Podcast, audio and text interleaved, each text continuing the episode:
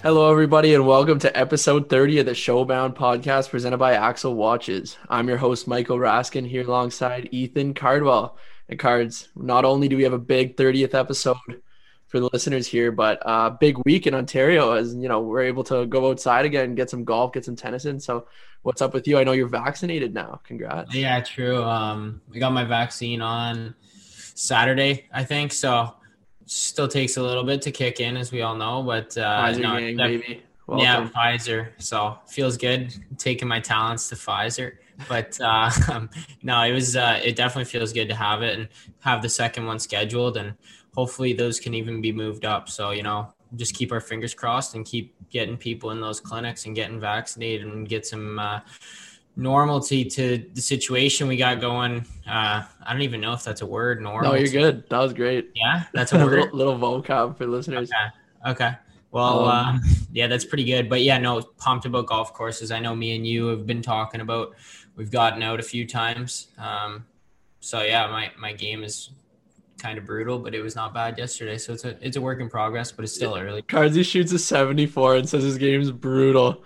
Can you imagine? Everyone's just losing their mind, shaking their head right now. But yeah, we got some big uh, golf stuff planned in the summer, like we uh, we've been kind of hinting at. And Cardzy and I have a nice little meeting on the golf course coming up next week about it with uh, our our potential sponsors. So we'll see how that goes. But I mean, we got a big uh, big week of the NHL playoffs. We just got to touch on here before we send it to our interviews. I should say because um, everyone probably sees it's a bit of a longer episode. Uh, we got two interviews this episode. We have uh, it's a Saginaw Spirit focused episode with the general manager Dave Drinkill and the head coach Chris Lazary. And I know Laz was fired up to get on because he wanted an Axel watch so bad. They both uh, listen to all our episodes because I mean we've had a lot of SAG guys and we appreciate them. But honestly, um, maybe some of the most interesting talk we've had on this podcast. It was very uh, insightful and entertaining for me. So I'm excited to get that out there for the listeners. But yeah, like I said, NHL playoffs. So, um, I, I texted this to you, but you called out Matt Duchene last week. You said he had a, a maybe a slower regular season, and then what does he do? He goes and scores a double overtime winner for Nashville in Game Three. So, uh, two two in the Nashville Carolina series. So I don't know. I mean, did you see that goal? Yeah. Um. I mean, you called. And he said that's for Ethan Cardwell in the media at Showbound Podcast. Um, but no, yeah, I honestly, man, when you call somebody out, they always tend to burn you. So good for him. A good Ontario boy there. So I'm happy for him. I like the guy as a player and stuff. So I think he's a great player. And if he can keep rolling and they can keep rolling there in Nashville, I think they got a chance. Although I like Carolina on home ice. Yeah, and uh, what do you think about the Leafs and Habs series? I know we don't even need to get into the Tavares stuff and all that, but um, just a quick quick one. It's 2 1 for the Leafs right now in the series. We're recording this before game four uh, Tuesday night. So, what do you think of that series so far?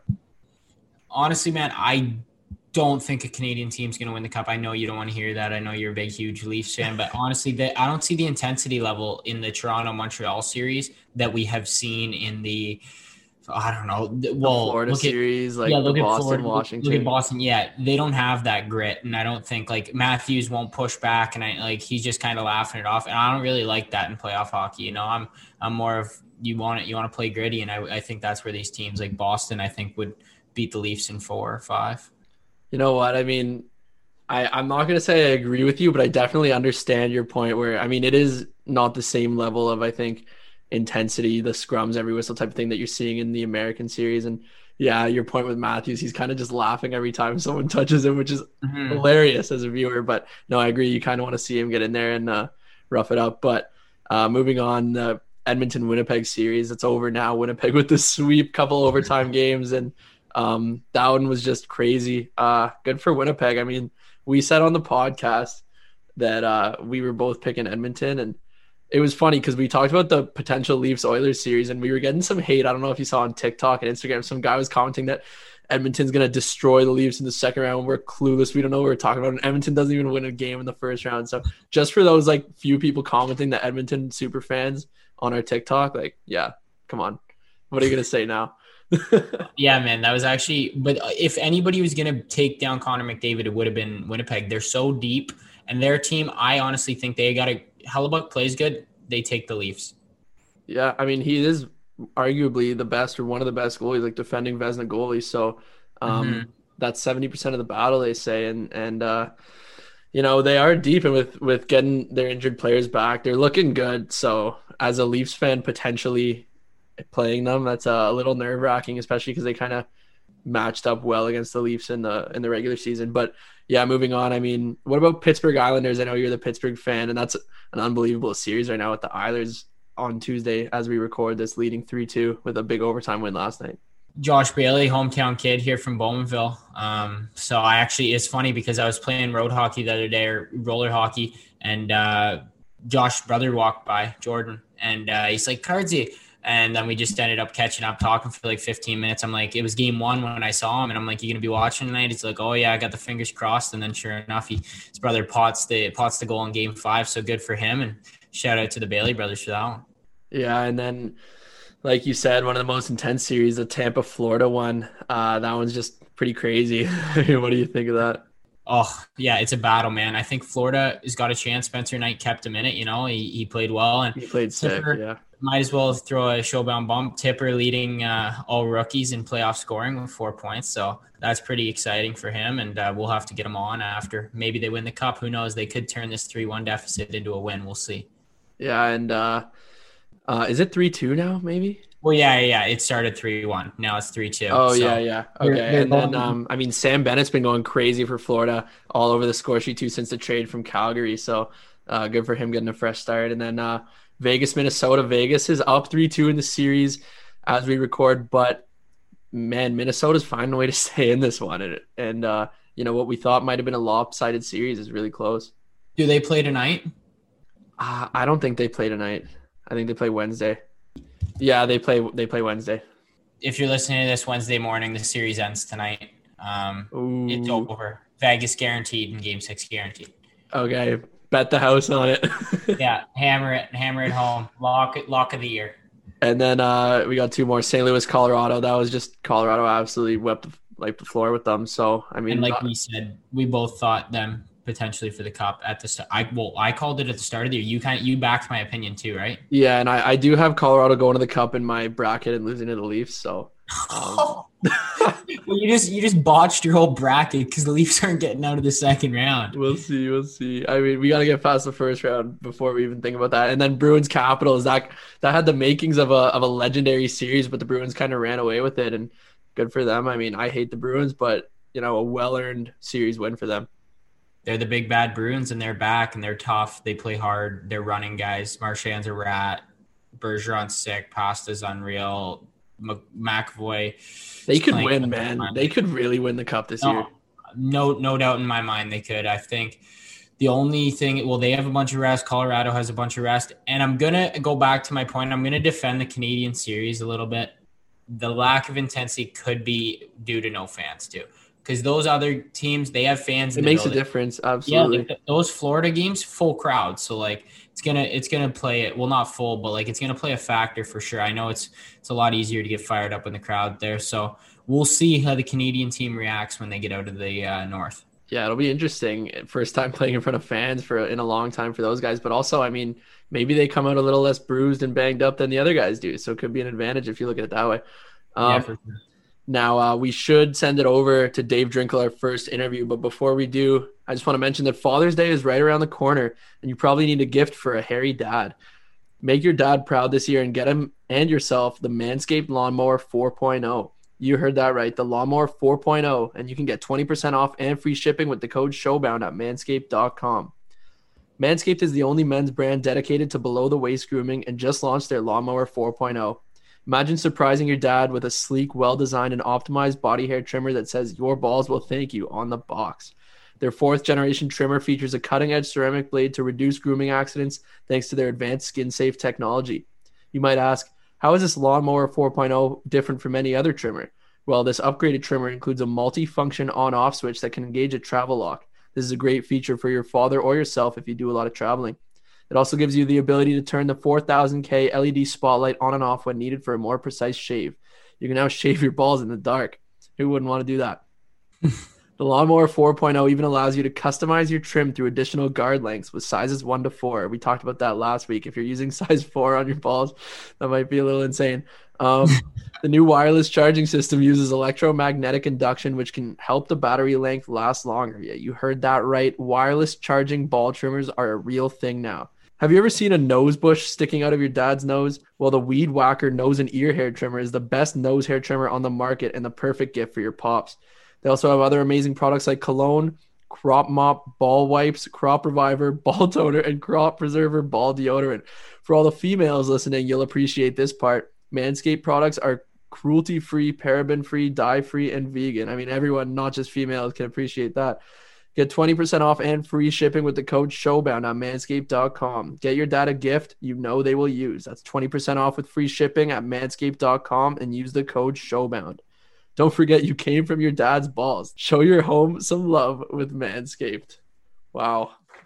That was a legendary read. Actually, shout out to uh to us cards for uh, officially signing a three month extension with Manscaped. So yeah, um, might have to. Deal. No, shout out to the listeners because uh, they wouldn't want to, you know, keep supporting us if you guys didn't support them. So we got a good little supporter group of us and Manscaped that's kind of carrying uh carrying us forward here.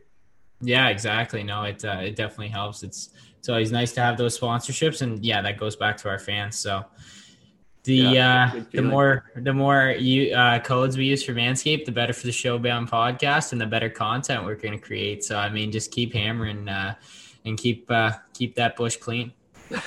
and there's they're sending us some more stuff cards. They sent you the picture, but I mean, we might have like every Manscaped product now, and they're all just so sick. It's oh. actually awesome. I show my friends and stuff. Like everyone's pretty jealous.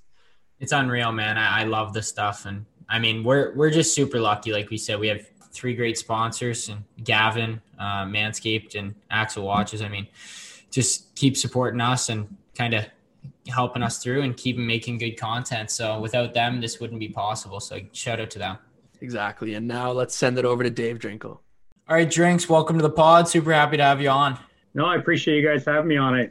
Definitely, you guys are doing uh, very well, fun to listen to. And I was just telling Rast that when I'm driving back and forth to Saginaw to Barrie, where my home is, it's fun to listen to you guys and listen to our former players and their stories. It kind of brings you back to the couple years ago when we had a good run there. Yeah, definitely. And I know we're going to get into that probably in a little bit. Um, but what's been going on with you lately um, in a long off season as a GM? Kind of just trying to stay busy and then upcoming into the OHL draft here soon. Yeah, it was a very obviously tough off season and it didn't end the way anybody wanted it to. But right now, you turn your attention to the draft. Um, very unique year. Every GM's in the same boat. We're watching a ton of video. Any video we can get our hands on, any information we can get on these prospects. You really have to feel for them. Um, not being able to showcase themselves the best they could this year and not watch them play minor hockey. But we're doing the best we can. What we feel like we're prepared for it. We're picking 15th, and then um, it should be an exciting night. But it's one of those drafts that's going to be very unpredictable, and um, it'll be uh, fun to see it unfold. Yeah, definitely. And I I kind of was talking about it with you and a little bit with Rask too. And this is a year where we could see a late rounder who didn't maybe get seen so much. He didn't maybe get out to the showcases that they had in Ontario. Just kind of a sleeper pick who uh, who turns out great. And for guys maybe you haven't seen, what what are you kind of looking for? Well, I always say one team wins the draft, right? And why not us? It's going to be, you know, two years from now when your team's built around these 05s and 04s, they're going to be key parts of your organization. You got to make sure that you draft well.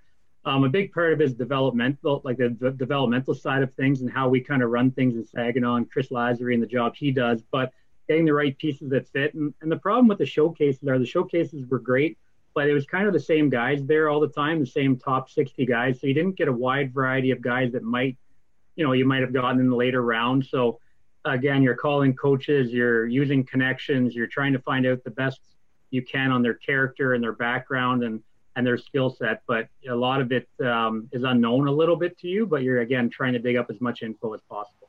Just to kind of follow up before we uh, move on about the NHL draft, for example, a guy like Cardsy, I want to know how much do you think his NHL draft could be affected, or or like any OHL players NHL draft could be affected. The ones specifically that didn't get a season in.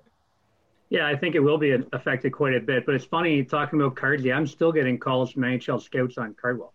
And the funny thing is, a lot of the calls I get on them are, you know, when you traded them, was there an issue? And I know we'll talk about that later on the podcast. Like, no, no, there was zero issues with Cardwell. Like, you'd be getting a hell, a hell of a kid, a hell of a player. Um, but it, it, definitely affects. And I, feel terrible for guys on our team like Josh Bloom and Tristan Lennox and T-Bone Codd. And, you know, you look back at last year's draft and what Evangelista did in from 16 to 17 and what Tyson Foerster did right there in Barrie in 16 to 17. Like, would that have happened to one of our guys? Would that have happened to other guys in the league? And, and for sure it would because it happens every year. Um, but unfortunately, they didn't get a case to, a chance to showcase themselves. But you know, we're sending video to NHL scouts and GMs. Um, Laz put together a video package for Bloomer and, and Codd and Mancini and Smitty and Lennox, and we're sending those out to scouts all the time. And, and they're really well done. And obviously, you guys know Laz is very articulate in how he does things. And um, we're getting a lot of positive feedback. So we're trying to push our players the best we can, but it is the unknown. It's like us in the OHL draft. We're we're drafting guys a little bit unknown, but at least they had the chance to watch these kids at 16 in our league. No, exactly. And you said it with the the people stepping up in their second year. The Foerster example is a good one that I know our listeners are aware of. But yeah, it's the confidence. We talk about it every episode. The confidence coming back in your second year that really carries you and can make you, you know, so much of a better player. But uh, I want to kind of take it back through your career uh, in management and hockey for a bit before we kind of get into what's been going on with Saginaw. And I know you mentioned before the podcast you spent a long time in Barrie. You spent nine years in Barrie uh, for the Barrie Colts organization, starting as an analyst, video coach to assistant GM. So I just want to know how did you end up kind of getting your first job in the Barrie Colts organization?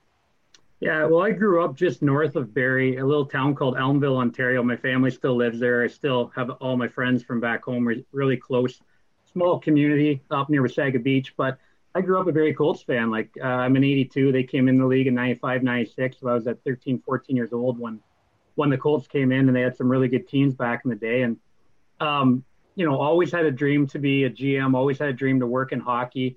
I went to university and took sport administration in, in Laurentian and Sudbury um, when my degree was done, I came back home and I just cold called Barrie because I knew Jason Ford, who was the media relations director at the time, had taken the same program program in university as I did. Um, I came in, met with him. I started volunteering the rest of that 2005 year, five six year. The next year, they were looking for a guy. Um, Marty Williamson was the coach, and I brought Marty on the podcast. Marty was looking for a guy, and, and to credit to Marty, like you talk about analytics now, he was a little bit ahead of the curve um, he wanted a guy up in the press box tracking where shots are coming from, what kind of shot opportunities they were, were they high danger shots, all these type of things. And back then, you kind of did it manually. Um, so I would try, I would travel with the team, do all these stats, relay them down every every um, intermission, and kind of help him any way I could. And then I got promoted to video coach. And when I got into the video coach role, I really got a lot of help from Daryl Woodley, who was the head scout at the time. I really wanted to keep working my way up to management. So I started scouting tournaments with him. He was unbelievable. Took me with him everywhere he went uh, that I wanted to go. Um, really helped me sharpen my eye for judging talent. Um, got in on that, and then as Jason Ford moved his way up from media relations director all the way up to GM, he kind of kept bringing me along with him. So I owe a lot to Jason, and and then eventually I became the assistant GM, and then I was in the meetings with you know Dale and Howie and and Jason and contracts and and re- really heavily involved with the draft and spent four years in that role, and I was lucky enough to get interviewed by Saginaw. And um, fortunately for me, it was my only ever GM interview, and I got the job, and I absolutely love it. And here we are in year six already. It's pretty crazy how, how quick time goes by. Wow, I mean that's that's crazy to come up. But uh, before we even get into Saginaw, I'm curious. As the assistant GM in Barrie, what what's like a day in your life like? I imagine a lot of it was scouting, right? a lot of it was scouting. Yeah, it's funny because the beauty of this job and being an assistant GM or a GM or working in hockey, it's not monotonous. It's not the same thing every day. Um, you deal with some issues that come up. You are dealing with a lot of teenagers in, in the OHL. Um, you're working a lot on scouting, a lot on scouting reports. Um, you know, I was fortunate enough with Dale as the head coach when I was the assistant GM. He would let me jump on the ice every day and I'd push pucks for him. So that was a little bit of fun to get away from you know, doing reports constantly for, you know, eight hours a day. You go down the ice for practice, screw around with the guys, have some fun. And, but it, for me, it wasn't screwing around. It was really listening to Dale talk, um, structure, systems, what he's looking for. And I would always anal- analyze that back to how I'm scouting, what my head coach wants, what we're looking for in the organization, and just to be involved with it. But it, it varied day to day, but you're right. A lot of it was scouting. A lot of it was relaying, relaying information back to Jason and just doing whatever I could on the hockey operations side to um, help try to build a winner there. And um, no, I guess those uh, push and puck sessions paid off because Rask, I got to tell you something funny about Drinks. He's got uh, probably the most accurate shot of uh, of any GM or player in the league. So when I was in my first year, and uh, I think this was my first year, and um, yeah. I was I was just on a scratch date or something, and this happened a few times, and I would just be out there hanging out on the ice, and drinks would come on, and um, I'd be like, "Okay, let's play some posts." So we'd go shoot for all three posts, and I think like two or three times in a row, drinks just hit one post crossbar, other post done. Like it takes me like about twelve shots. This guy's three and out. So most accurate shot going in the OHL for sure. Got to lead by example. I think yeah. uh, there's a lot of luck involved. I think you guys are trained to score goals. I'm just getting lucky hitting the post. But it's funny because I remember Cards. He's like, "No, no, we're doing it again. We're going to put a lunch on it." And I'm like, you know, here's a here's a young kid that we're calling up, 16 years old. He's playing junior A. He's an unbelievable kid. And I'm like, I'm not taking his lunch money. He's like, no, no, double or nothing, 20 bucks. And I'm like, okay, I'm going to teach him a lesson. So I beat him again. Luckily, like he should kill me. I got lucky. Beat him again he came in the dressing room after. Remember, he handed me twenty bucks. I took it from you. Yeah. And when you're when you're heading out the door, I'm like, no, cards are here. Take your cash. I'm not taking your money. Yeah, no, I remember that. With him. That, that was a good one, but um, yeah, that kind of takes us into SAG, as you said. Like, I didn't realize that was your only uh, kind of GM interview. So, in 2015 16, you get that job. Obviously, it's a no brainer to take the job for you. Yeah, do you know what? They they were awesome. I because because I worked in Barrie so long. Obviously, you know a lot about Saginaw, but we only played them twice a year, once at home, once on the road, being in the West. So when I started traveling with Barrie as the stat guy and and doing video, um, we'd go to Saginaw as part of a three game road trip. We would go to the rink, play the game, stay in the hotels up on Tittabawassee Road. We're a nice area where all the teams stay, and and that's all I really knew about Saginaw um, it's an unbelievable town. But once you get there, and I and I met the owners, and they toured me around in my first interview, I'm like, wow, this place is a lot deeper roots than I thought. It's a great spot, beautiful place. Um, to be honest with you, I didn't think I was going to get the job. I was very happy to get an interview. I was 32 years old at the time. At that point, I was kind of young to be a GM in the OHL. Um, we went. I drove there for an interview. I just wanted to go through the process to kind of learn what it takes in an interview to help me for the next one if I didn't get it it was like a two hour interview, and they were awesome. They were very in depth on how I was raised, um, what my sister does for a living, what my parents do, um, my values. It wasn't just all hockey related. Like, don't get me wrong, there was a lot of hockey questions, like, what do you know about our 50 man roster? They would pick a player off the 50 man roster. I'd tell them where he played minor hockey and where he is now. Like, I was, I was very in tune with all that, but it was very detailed, and I was impressed by. I think they were really trying to learn about the type of person I was, as well as my hockey knowledge so I left that interview and I thought, driving back to Barrie that night, I thought, um, you know, I couldn't have done anything different. If I get the job, that's great. Um, I, I, thought I nailed it, right? So a couple weeks later was the NHL draft in Fort Lauderdale, and I went down there with the with the Colts guys, and I met with Craig Goslin again, the president of the team, and met him at the rink again, and he kind of it went from a meeting to kind of like a second interview almost. It was almost like a half an hour meeting in the in the rink during the NHL draft. Thought it went well. Came back home and a week later they called me down for third interview and now i'm like i don't really know what to do. I don't know what to prepare for. I i, I can't go in cold turkey but i don't know really what they're going to ask me. Like what can we possibly cover i went down there and it was another two and a half hour interview and, and the time just kept flying with these guys and and they're just like dick garber is an unbelievable person and owner and um, the time flew by. I drove home, and they and they called me, and it was actually funny. And Dick loves telling the story. I heard you probably heard of that one of our development camps, but I was actually working on our family farm, driving a tractor in the middle of a field cutting hay when he called me to let me know I had gotten the job. And, and I'm literally I'm miles from anybody. And it was a beautiful sunny day. And I just put my phone down and I didn't tell anybody. I just sat there, accepted the job in the tractor, sat there, finished the day cutting hay, and just kind of soaked it all in that wow, I actually reached uh, a goal of mine. So it was a pretty cool moment. Yeah, no, I heard that story, and yeah, definitely pretty pretty cool. And as we all know, like achieving any goal, just kind of soaking it in. It's like a just like a moment where you're just like, wow, this this really happened. Now it's it's legit. So I know Rask, you wanted to further touch on something. Yeah, well, I just you mentioned Craig. I just want to shout out Craig because he might be listening to this one. But I remember, I mean, you talk about how great they are in Saginaw. When uh, we were in Frankenmuth last year for the OHL league meetings, and I remember Craig, who I'd never met, he pulled me aside out of a meeting, and he was like, because he knew I did the social media and stuff for Barrie. he just said, like what you do for your team is the most valuable thing of anyone like oh there's like i can't remember exactly something like that like that made me feel so important so special for what i was doing which is a pretty undervalued role you know you don't necessarily get any appreciation which is fine like i don't need it but just the fact he said that to a completely random guy to him it like says a lot about his character and like i, I can tell he was an awesome guy and he was a great host that whole uh two three days in frankenmuth so i mean no doubt sweet organization like from the top down so i just want to shout out craig for that one yeah, no, our ownership group, and I know you guys have touched on it before, Cards, and you know them like Dick Garber, Craig Goslin, Brandon Bordeaux, um, Jimmy Jimmy Devellano, who's the vice president of the Red Wings, is a minority owner, and he's been unbelievable for me to, to lean on him um, with a lot of things. Like you know, sometimes things come up in the OHL, and I don't know how to handle them properly, and I always lean on him for advice. And he's been through everything. He's won what seven Stanley Cups. Um, so never at the junior level, but he's really intrigued with the junior level because he hadn't really worked at it before.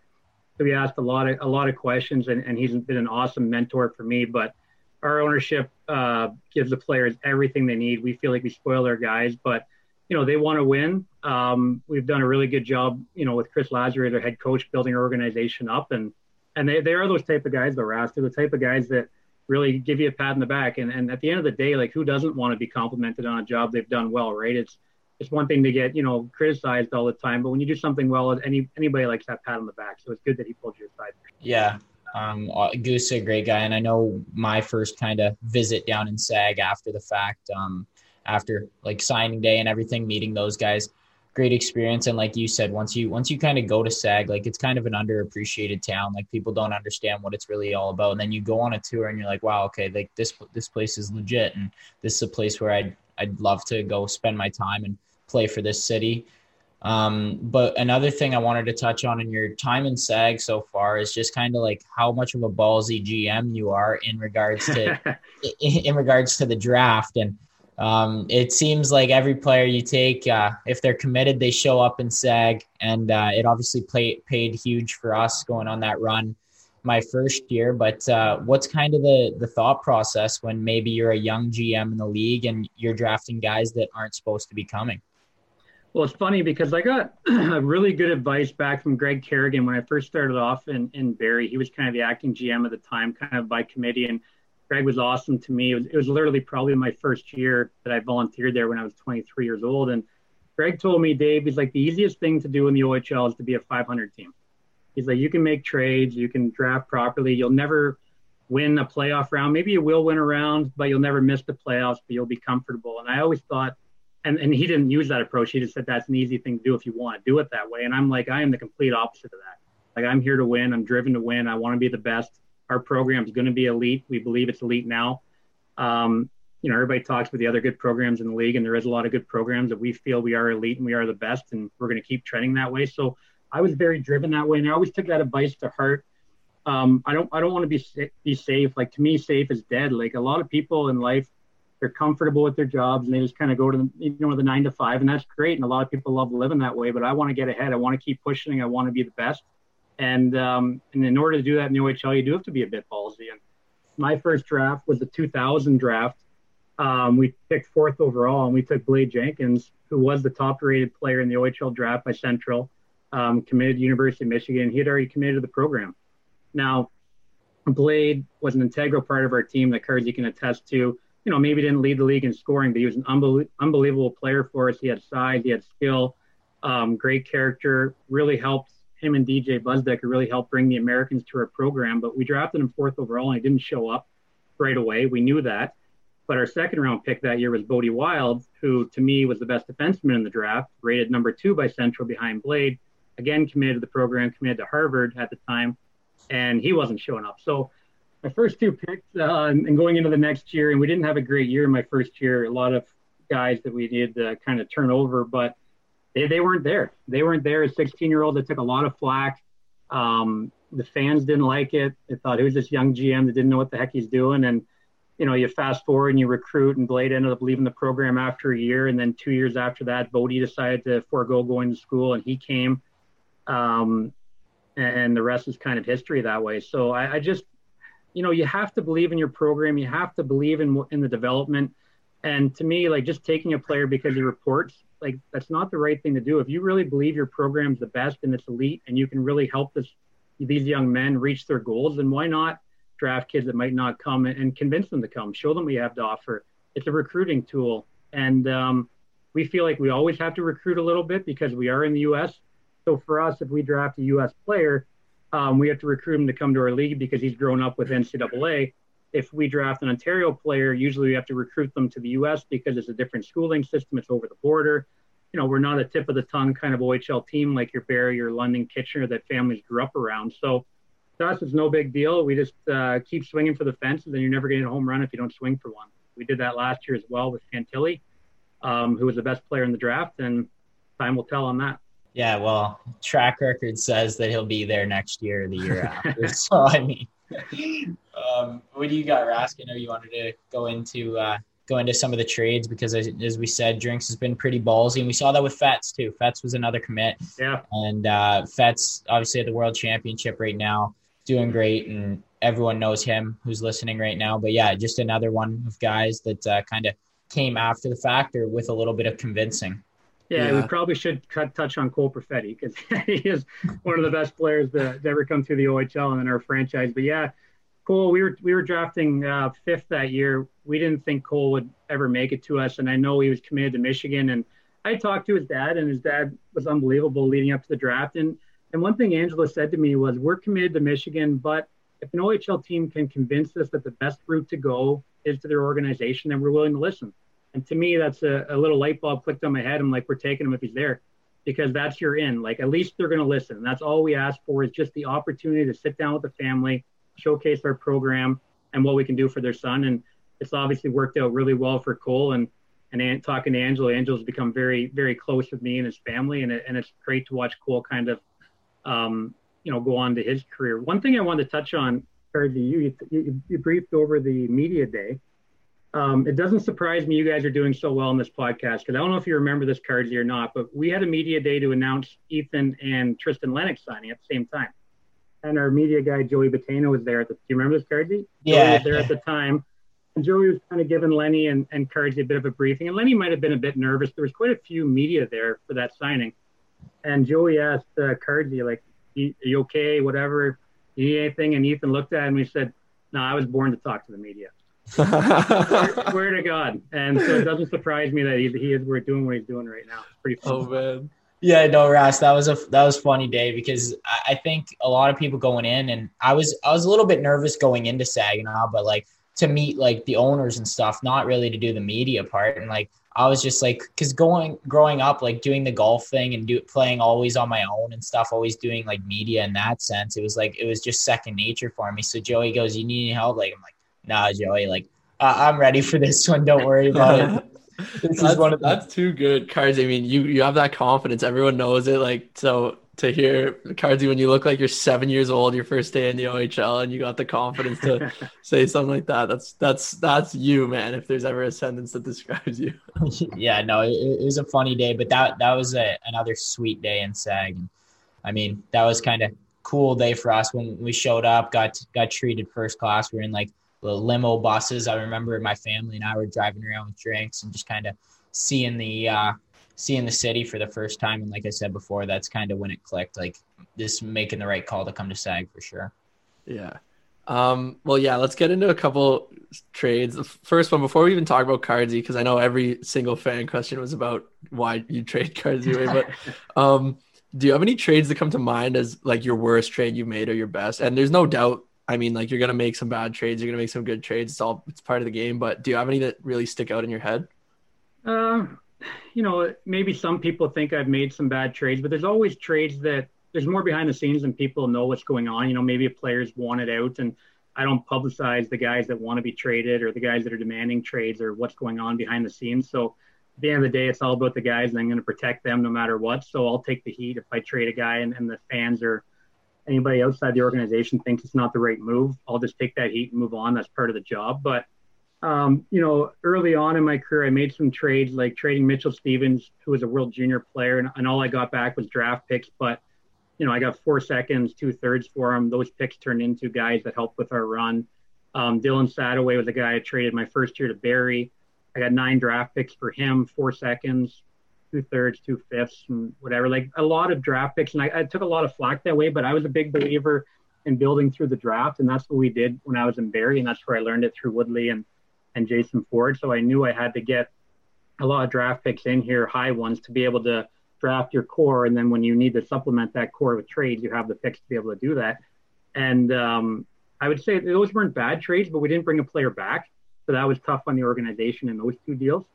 Um, and then and then good trades, like I don't know, I just feel like uh, I don't want to be the guy that wins the trade. I want to be a guy that is a fair trading partner for other GMs around the league. So it helps me out, it helps them out. Because if you're trying to win the trade all the time, all you're doing is alienating another GM and and you won't ever trade with them. So yeah, you might win one trade, but next time you go to trade with that team, they're not going to move him to you or they're going to go somewhere else. So for me, having good trading partners over the years, it's really helped. You know, you look at the deals I made with Mississauga and JR, and JR has been really tight with me and the deals he's made, you know, getting Tippett McLeod, but they got good young players and picks back. Um, dealing with Marty and Jason and Barry and and now with Adam Dennis in North Bay, like I just want to do fair trades for everybody that you know can help them out. So next time they're looking to move a player, move a draft picks or whatever, I'm the first kind of uh, name they want to call, and, and, I feel like we've done a good job about that. But to me, that's just about being honest. It, it's like life in general is about connections and relationships, and and hockey's no different. So the better strong relationships you have, the you know the better trading partner you might have. Yeah, very well said.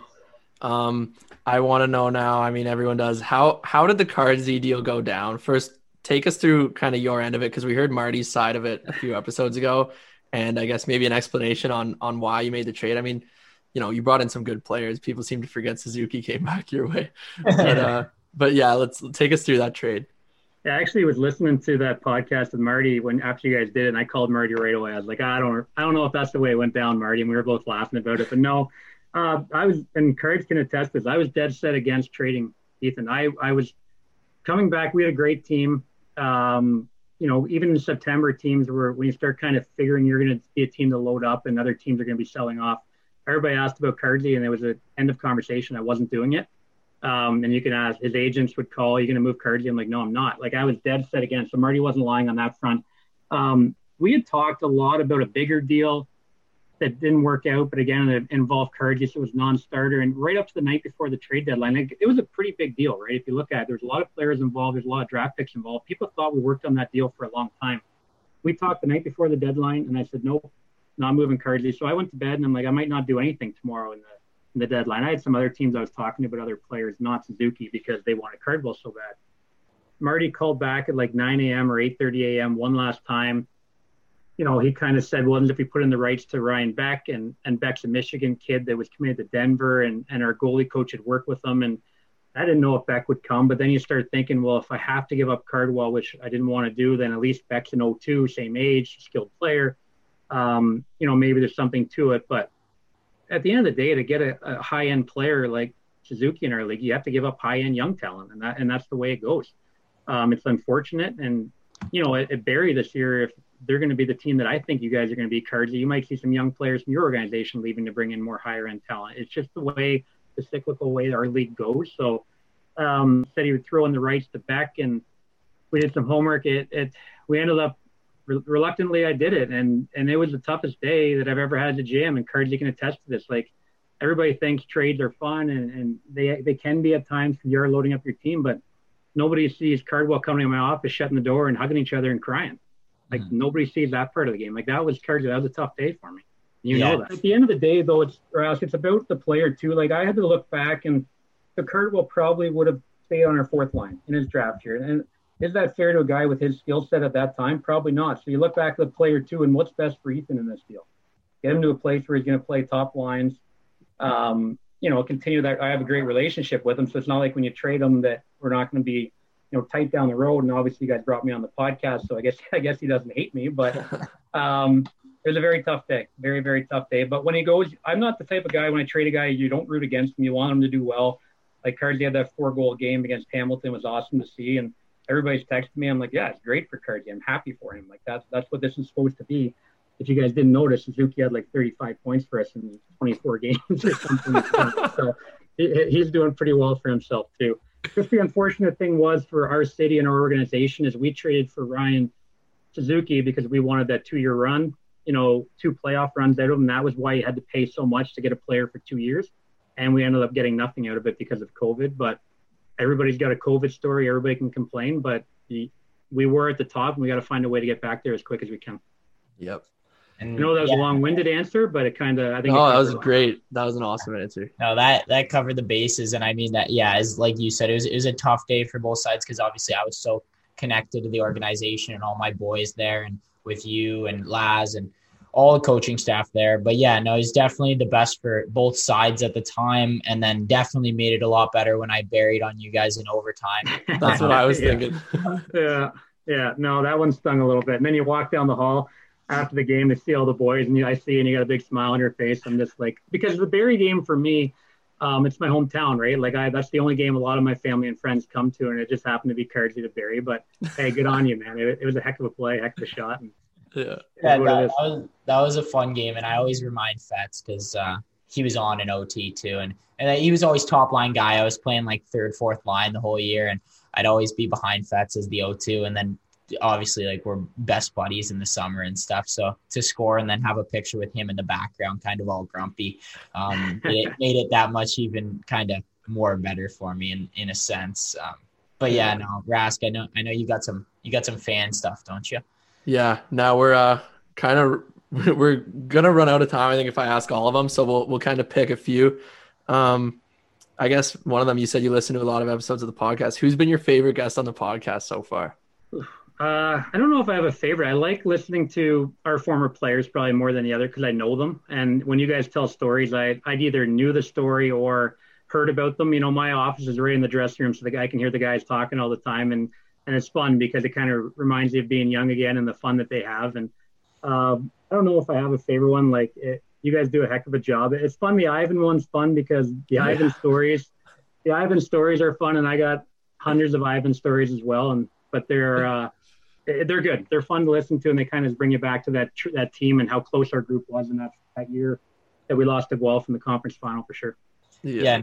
I just wanted to chime in there quickly, Rask. And drinks, like a lot of people don't know, like everyone thinks like the guys are well behaved and like pros at all times in the OHL, but it's really not the case. I mean, guys like to have a little bit of fun and drinks kind of he, he probably sees a lot more of weird things that are going on in the locker room than uh, maybe other GMs because we had such a kind of a weird group there and uh, with like led by Danny and Gator and guys like that. Just some just some uh, some funny stuff was always going on. So yeah, no, drinks would have got the uh, would have heard a bunch of funny stories and seen a lot of stuff and just us messing around in the gym and in, in the lounge. And that that's actually another thing about SAG too is the locker room, and that's why it's so fun there. I mean. well, one one thing, one reason I think we're so successful, cards is like our culture. It's like it hasn't changed since you left. Like we we let kids be themselves. If you're a fun, goofy, outgoing kid, be a fun, goofy, outgoing kid. We're not going to try to change you into somebody you're not. And I think it's just we let the guys have a lot of fun. Uh, we let them be themselves. They're really, really comfortable around myself and Laz and the coaching staff, and that's the way we wanted. I really, I grew up in a small town. I'm really a big believer in the family atmosphere and being comfortable with each other and being able to talk to each other and, and be yourself. And we can create that culture and atmosphere within our room, which we have I really feel like that's the reason our guys are so tight and why they play play so well for each other and with each other. And um, you know, we're not going to do it any other way. And Cards, you talked about the locker room. Like I remember the one story that rings a bell. After we won a game, I was sitting in Laz's office. I didn't know you guys did this because I was out of town scouting, but I saw McLeod running by Laz's office with all of his gear on, like like giggling like a little kid. I'm like, what the hell is going on? And Laz Laz goes, he's running to get the ice cream bars because we had one on a Sunday night, right? He, he, was so excited to get to the fridge to get these ice cream bars and bring them back to the room. And I know you guys talked about it with Clowder on the podcast, but like that's something I had no idea was going on. But if you saw how happy that guy was to get these ice cream sandwiches, it, it was unbelievable. and that, that kind of reminds me just of all the funny stuff we did. And um, I don't know, you you probably would have seen like all the introductions for the games uh, and the starting lineups. That was like in that long playoff run towards the end. I'd be a scratch with like and Danny would be up there with me and Hillsy. And we'd always come in and fire the boys up before the game, or AJ would break his shirt off before the game.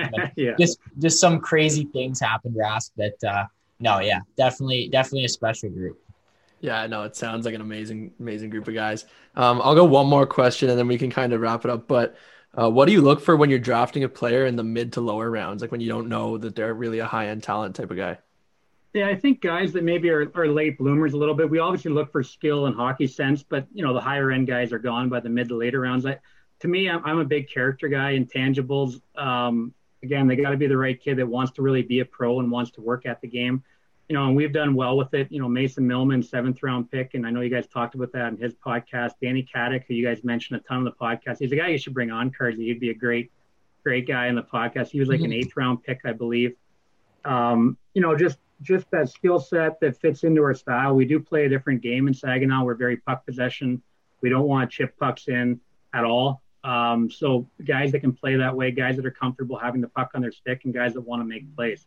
But to me, um, you know, the interviews are really important. The getting to meet the families and how they were raised is very important to me. And and one thing we didn't touch on, Cards, is the interview that I did with you your draft here, and, and should know this. Up until I, you got some challenges now, Cards, because there were some good ones this year. But up until then, Cardwell was probably, if not the best interview by far I had ever done. And that goes back to my time in Barrie, and I've been doing it for 10 years. But we interviewed, I think it was Angelo and Sato and I, right, Cards? Yeah. And, so yeah. Angelo is our director of player development. He came in and interviewed four or five guys in a hotel room in a conference room outside of Oshawa and uh, brought Cards and his family in. And I was so impressed with Cards just the way he spoke to adults, like he was talking to us like he had known us for years. And and when he left that room that night, and his family was awesome. Like his parents were unbelievable. Um, I'm like that. We're drafting that kid. Like no matter what, we're getting him.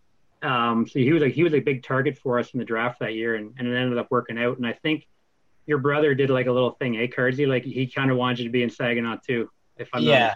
I, I think well after that interview I know like I'm American dual citizen uh, kind of everyone knows that and like I have roots in America um, family going back there and stuff so for me after that interview too just kind of like meeting with you guys and realizing like wow like this is like that's a place i want to go play. Like i, I would love to go to the states. Uh, not a lot of people want to but i'd love to. I felt so comfortable. And and that's kind of where we just kind of hit it off. And i was just like yeah well saginaw is now my hope for the draft too. And then everything ended up unfolding and working out that day um, as best as it could for us. So it, it was that was that was a good one. And yeah no that interview went real well but it wasn't just me. I'm not taking full credit. Drinks and uh, Angelo were were great too, making me feel comfortable there. So I mean, that's I think, awesome. I, I, think the keys in the interviews that we do, Courage, and we're doing them now. And one thing I should touch on with you guys, the job you're doing, we've interviewed two or three kids that have brought up your your podcast, Showbound podcast. So I, I you know, one of the questions I asked the guys, I, I'm not a big scripted interviewer. I don't have a big list of questions. I kind of just want to keep it a casual conversation to really get to know the real the real kid and their family and two or three of them have brought up, uh, well, we know a lot about Saginaw because we listen to the Showbound Cup podcast and they talk about it all the time. And I'm like, you know what? I got to make sure Cardsy and, and Rask know about that. So kudos to you guys for sure. That's unreal. That's so cool. Good, good for us, Cards. Let's go. um, we're we're about to run out of time here, and this was like we could have easily went another hour for sure, like if we want to. But I just want to mention quickly that we are going to be sending you an Axel watch. I'm rocking mine right now. I know we already uh, spoke about it before, but um, you'll be looking good rocking that in the Dow and um, it'll be sweet. But yeah, it was it was awesome having you on. This was a lot of fun for me, and uh, you know I'm looking forward to meeting you in person in the rinks maybe this upcoming season. No, I really appreciate you guys having me on again. Keep up the great work. It's fun listening to you guys and give everybody behind the scenes to junior hockey. It's it's pretty neat to listen to. Awesome. Thanks, Drinks. Thanks, guys. All right, you're now in your intermission. Um, you get a five second break, and now we're into the Chris Lazary interview. So here you go. All right. And uh, to follow up drinks, we'll see what he can bring to the table today. I know he's getting his Axel watch, so he's super excited to be on. Uh, welcome to the pod, Chris Lazary. Thanks for having me. I am fired up about the Axel watch. I thought I was getting the other little gift you guys always promote too, though, nut shaper, but hey, no, you you you got the facial hair, so you got to keep growing the bush everywhere, I guess, um, until Manscaped steps up. but uh, no, what's what's been going on, Laz? I see you're in the office right now, so just I know you said a lot of hard work going on, so still kind of keeping up in this off season. What do you got going on? Yeah, I think like for a lot of coaches, probably this is one of the main times for gathering ideas with the World Championships going on. Obviously, you got every every country plays a different style. There's some unique things you can pull from there, and just uh, you know how I am with the video, staying up to date with the NHL rules and just what's going on in the playoffs. Just trying to continue to build the, the catalog. But don't kid yourself, I'm on the golf course more often than not, working probably more on my game there. I'm absolutely addicted. So That's good. You, uh, from what I've seen in uh, in years previous, you needed a bit of practice, but you said you got some you got some new sticks now. So I mean, we'll uh, we'll see next time I get out with Laz uh, how much how much improvements uh, he's made. But uh, Rask, I'll let you get into uh, kind of the coaching side of things here.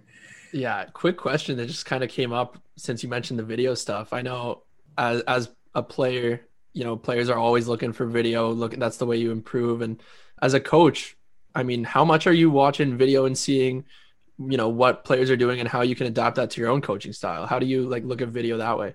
Yeah, like uh, I think, you know, for me, like you got to be relentless with trying to get better, and and uh, some of like a lot of the video is kind of style of player, looking for a lot of skill stuff. Cards that see me on the ice, my boots are bad, my hands are sick. So when it comes to demonstrating, I need the video to show show exactly what we're looking for. But uh, um, so it's that kind of stuff. Like there's a lot of cutting off the heels, or just different shot stuff, or really we're trying to take the game with our guys, like manipulating games. And so how can you know the elite players? How do they manipulate the game and not kind of give away pucks, but hold on to pucks maybe under traffic and pressure to find that that next player, create that next play for themselves. So really just looking for that stuff. So when we get our guys back here, we can start right away with different concepts and ideas, but have a video dial. I think kids these days, and think you guys are the same. Like if you can see it visually, it's a lot easier than just explaining it. So we're really on a hunt here as a staff to find those clips so we have the visual representation of what we're trying to show our players.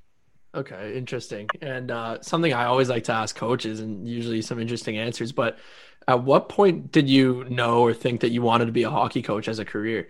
It's interesting because I didn't start hockey till later. Like uh, I was always kind of baseball, lacrosse type sport. And uh, I had a buddy move on my street who played on the AAA team. We actually, Dave Branch had a son who's my age, so he was kind of coaching that group through. And I used to go to a lot of the games and realize quickly, like, a baseball's terrible when you compare it to hockey. So hockey was a way better sport.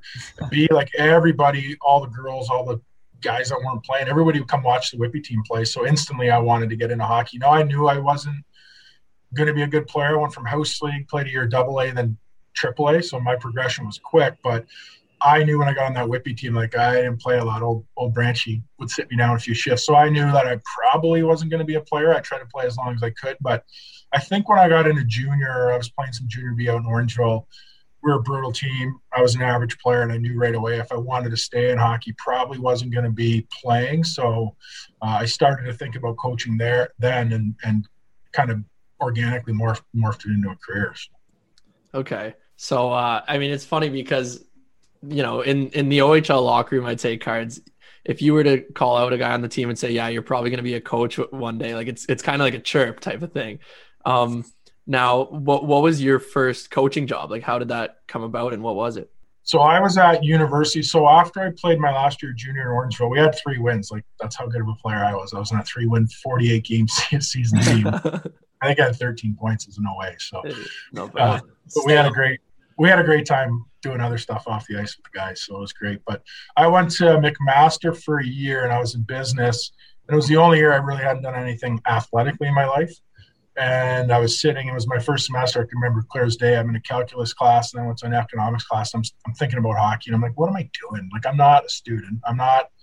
I'm not going to be a CEO. So like, I just had. I started kind of thinking I wanted to get into coaching. So I emailed like probably about hundred teams that year and I thought naively I was going to start in junior, and I saw emailing tier two and junior B teams, and one team wrote me back from Guelph, and at the time they were dominators, the junior B team. So my role there was like eye in the sky, kind of write reports for the Guelph Storm prospects that we had that were 16 to give to the OHL team, get on the ice for practice, like just learn. I had no idea what I was doing. I, I realized that quickly, but I think the coolest part about that is every time we won in Guelph, because we're sponsored sponsored by Domino's Pizza, we got free pizza after the game. So I think that I started to put on weight. that, that's one way to fall in love with coaching. Um, now, I, I'm just curious, how would you describe your coaching and your leadership style, like your motivational style for the team? And then Cardsy, I want to hear how you would describe his style after. Well, I know Cards gets confused. Like we we like to fuck with Cardsy a little bit when he was here. Like he, I know that I heard that power play story in a previous podcast. We uh, and I, I, I, can't remember who it was, Cardsy, that day, but somebody told me he didn't really know what was going on with the power play and he hadn't really looked at the sheets. And I know we were playing exhibition, it was against Flint, right? Yeah. And we were in that little barn that Flint plays out of. It's like a like a minor hockey rink, but they play their exhibition games there. And I, I remember, I can't remember who was on our bench, but I remember I told somebody, I'm like, watch first power play comes up, I'm going to totally screw with cards here, get all over it. So he, he right into it, he didn't know what was going on. But that post up story is true. I remember it because he was all confused, jumping over the boards, and he did the typical like, jump over. He's looking around like that. I'm like, he has no idea what he's doing.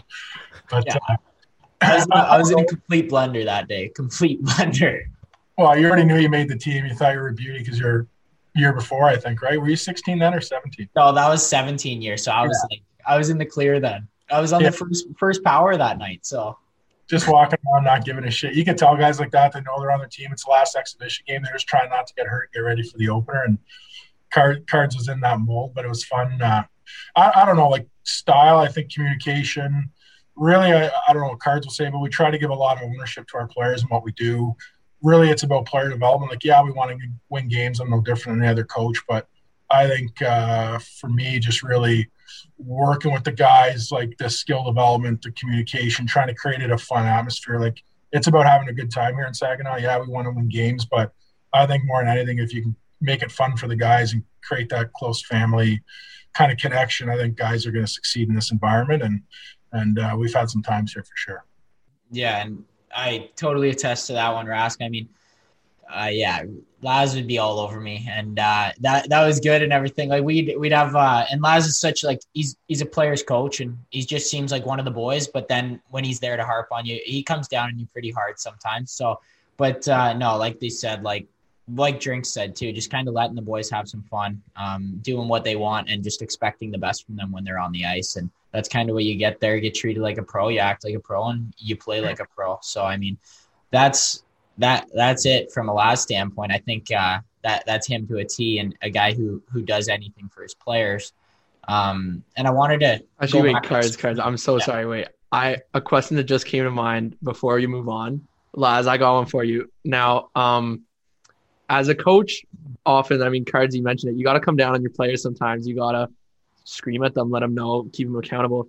How much of uh of that type of thing for you is you kind of have to force yourself to look angry, like you're not actually mad, but you have to act mad. How much of that is is kind of just acting to make get your message across? Honestly, almost all of it. You're almost like a little bit of an actor as a coach sometimes. Like, yeah, and you got to know your people. Like using cards for an example, like confident, not cocky, but got a little swagger, like in a good way. Like he's a player, you know, and he knows he's a player. And and uh, you know, for for cards, it was always on him with not so much offensive stuff, but other stuff. And and it's like you love I love cards, like you love the guy, and then you got to almost come down and pretend you're mad to kind of get his attention. But it's really uh, it's hard. Like at the end of the day, you're dealing with teenage kids. It's really hard to be like truly mad at them. They're trying to play their best. They got a lot of pressure. They got 50 different people in the year. They're trying to execute in full buildings. Like they're not going out there purposely making mistakes or, whatever. Like for the most part, every guy works hard, but you're trying to keep their attention on certain things that they need as an individual to help their game. Like Cards wasn't so much needing anything offensively. He's obviously disgusting at that. I was just trying to get his attention into, and that happens. Like Fets is the same way here. Like Fets and Junior like works hard but doesn't, you know, like because he's so good.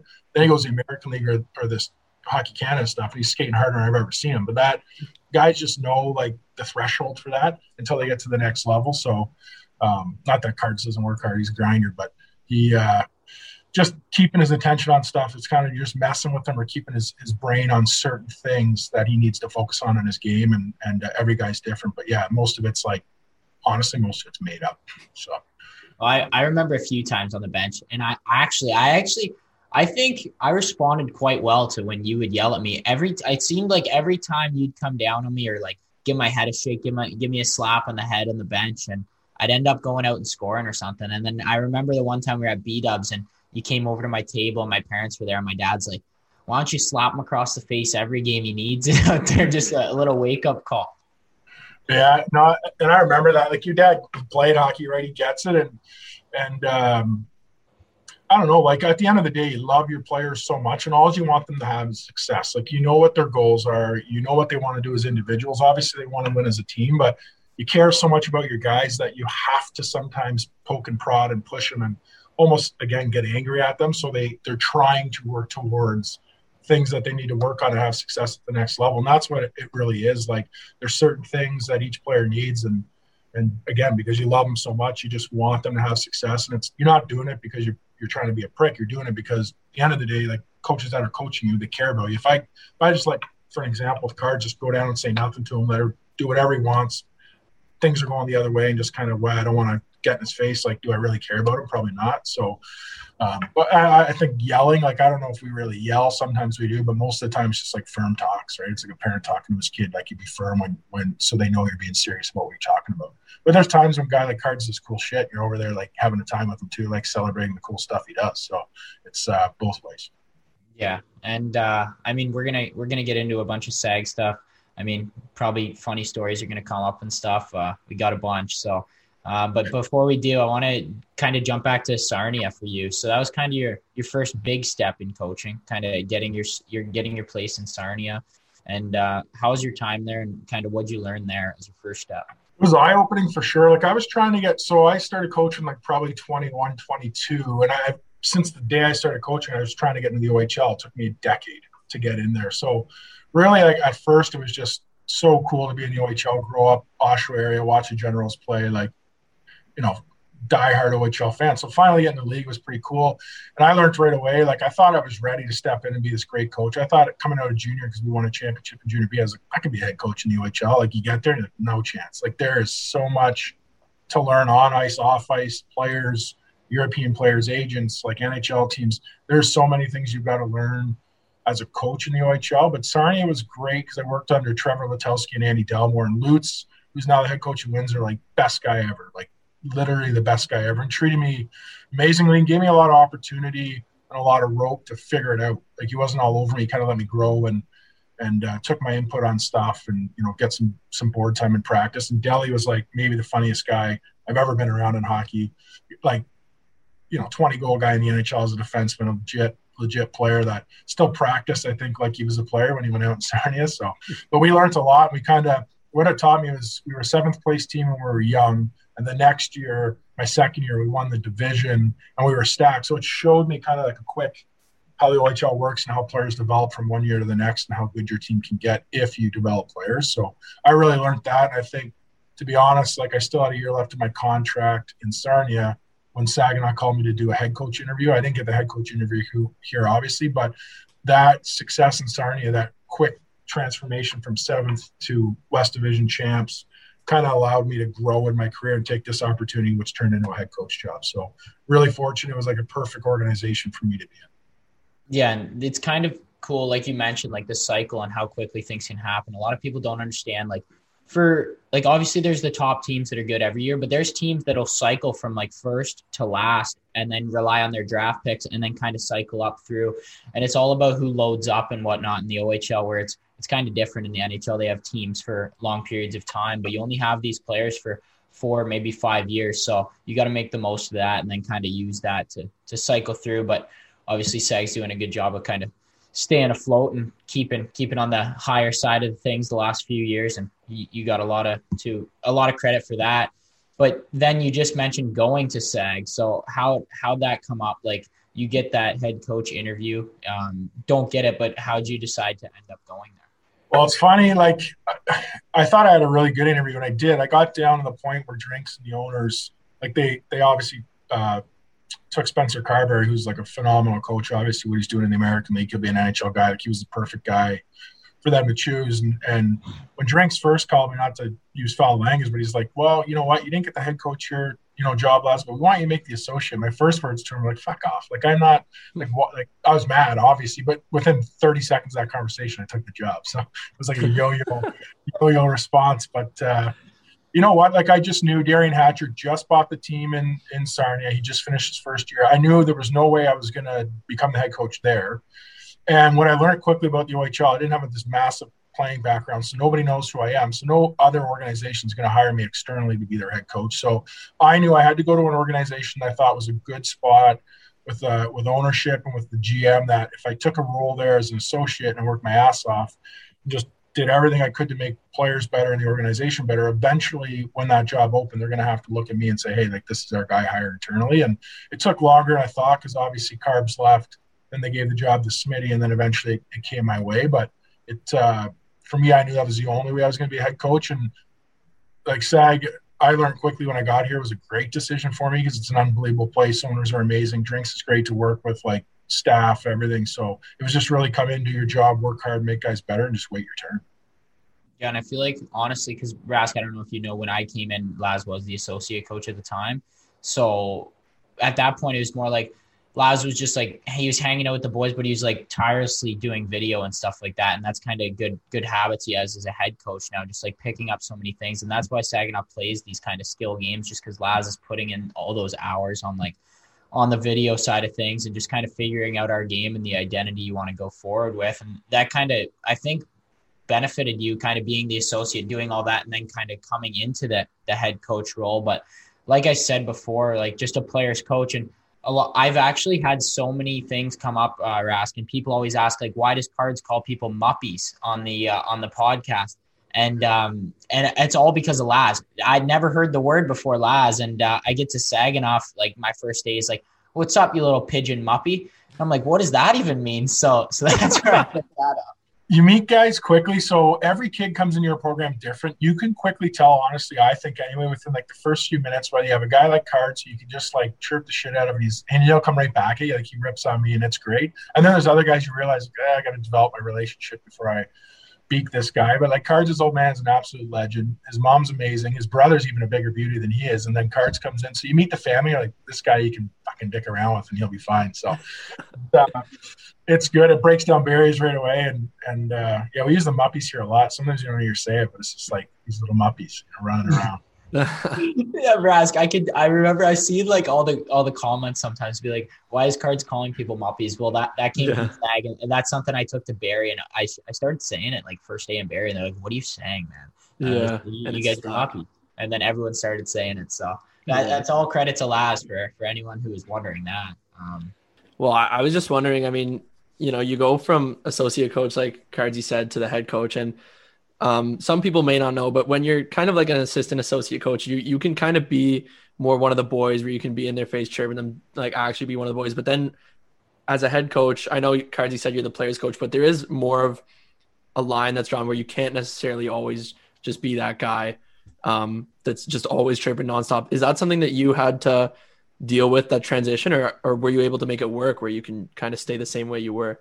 Yeah, I've always like I've always disagreed with the belief that a head coach like can't have any fun with his players, can't have you know, there's got to be this like distant relationship, so they're afraid of. And like, I don't believe I don't believe in that. I think what we try to do here is we try to make sure guys can be themselves, have a ton of fun, but they have to know like when it's you know like a, whether it's a game time or, or meeting or there's some sort of like serious message in practice, like they have to know that it's time to fucking dial in. So we like we're okay with for me especially as a head coach like I, i'm okay with that different relationship because i think guys quickly know like you can tell right away probably by my face i don't know how cardinals but when i walk into a certain meeting like i'm either dialed or you can tell it's like more relaxed and we tell our guys all the time like you, you just have to recognize when it's time to like dial your shit in or when it's time just to be yourself and we're just having fun and and do whatever because the season's so long i think uh i think the way of coaches now like just being hard asses and trying to make kids afraid of you. Like I wouldn't respond to that. I don't know how other kids will.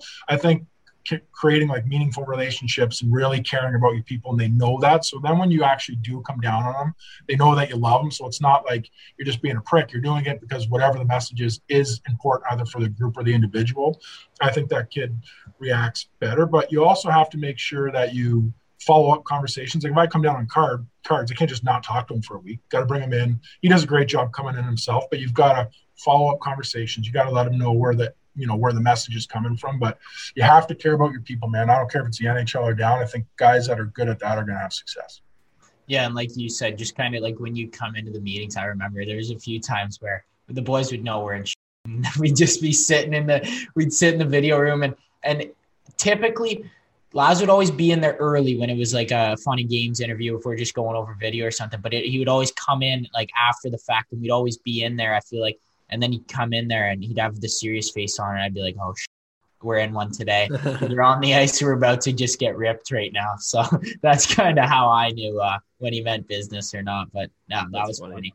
Yeah, I would think though cards like those meetings, like I never went into those meetings yelling and screaming. It's just like guys knew it was like, okay, we've got to absorb whatever the message is here because it me it's meaningful. It's not like you know, even a, it's just whatever it could be. It could be anything like a tracking thing or even an ozone thing where we're just doing dumb shit. It's like, yeah, we want to be an ozone team, but we got to absorb information. So um, I think, yeah, sometimes cards picked up on it coming in later. And the reason why I would come in later and those so guys can see right away, like your body language or like just just to look you like, oh, this is a serious one. Where sometimes we're waiting for a meeting to start, like cards have said, I'm in there earlier, but we're like throwing up video of you know, again, to talk about car might be something totally ridiculous you did. And we're just kind of having a laugh about it. And guys start beaking and creating that again, like having fun. And then the message that day isn't serious. Like it's just kind of like, hey, here's the point of today. Let's let's go have some fun. Yeah, I know we actually that kind of reminds me all the all the clips that uh, we'd show of like Gator, Jacob Goldowski just doing ridiculous stuff. And, and this is actually a funny thing too, Ras. So I was in my 16 year and then Laz was the head coach once I came up like full time and uh, I was on heater a bit, and I scored a goal, and it was like the game was like five nothing or something, and I touched ice. And uh, so the next day in video, Laz is like showing our game clips, and then he just kept replaying me touching the ice after I scored in a five nothing game. He's like, "Look at this muppy, just just touching the ice all cocky. It's five nothing. Relax, kid."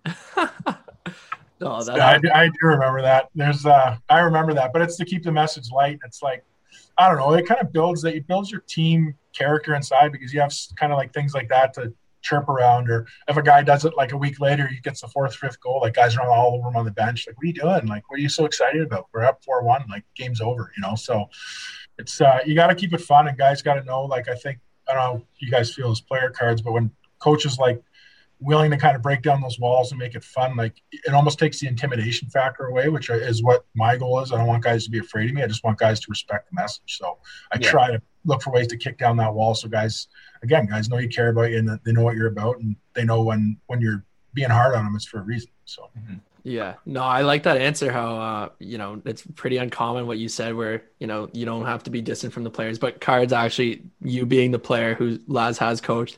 Answer honestly, like how do you handle that? How do you think the players handle, you know, whether it's the hard ass coach or, or the Laz approach where you can get both sides of it, like the friend and, you know, he knows when to be on you. How do you respond as yeah, a player? I think all the players in SEG would agree with me there. You want like Laz probably best coach I've ever had. I mean, like just in that sense, like just the way he treats the boys, like just respectful, but he's also hard on you, and then he's teaching you the game at the same time. And I was fortunate enough to get another coach who was similar to Laz in Millsy when I came to Barrie, and and just, just to work with him, kind of the same philosophy he has there. So I've been fortunate enough to have two players coaches, and I'd take that any day over over a guy who's just going to kind of harp on you and uh, kind of put you down and have a distant relationship. You'd rather have an open com- line of communication. Therefore, you can kind of just talk about things and realize where you're at. He's he's not going to tell you you're brutal. He's not going to tell you you're great when when you're when you're not right. He's just going to be honest, and it's a black and white relationship, which is which is key for learning. I think. Yeah, no, I, I, I agree with you there. Now, uh, Laz, back to you. Um, you know, we mentioned you got that head coaching job finally in Saginaw. I want to know what that day was like for you when you hear, you know, you're it's your turn, you're going to be the head coach. Kind of dream come true, I imagine for you. So, how how was your reaction and how'd that day go for you? Well, it was weird because like we played Windsor on the Sunday and we lost. And like usually, you know, when Drinks is coming to town, he'll let you know he's coming to town, whatever. He's kind of standing down where our offices are and he's not really saying anything to anyone. So like right away, I didn't think something was up. So I went home that night. I actually told my wife I, I thought we were getting gassed. Like I was like, Jack, I, I think we might like be getting fired here. Our team just wasn't doing well. It was I've been there forever, so I'm like if you know if they're going to make a change, I'm probably going to be out as well. Like it's my third year there, so we uh, the next morning we're just kind of it was Monday was the day off. We're just kind of hanging around the house. Phone rings. Dave Drinkill. I pick it up. Hey, he's like, hey, you want to come down to GMG? And I'm like, oh fuck, like here we go.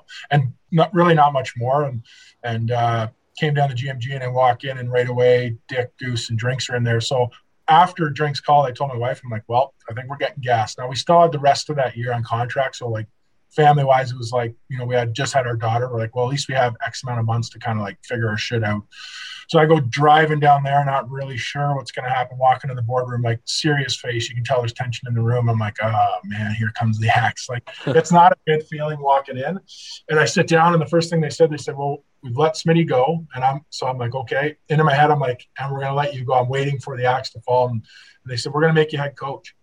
And I didn't have any emotions at all. First of all, I was shocked that Smitty going. too. I was kind of just sitting there like shaking my boots and drinks finally goes, you know, you can smile, Laz. So I smiled.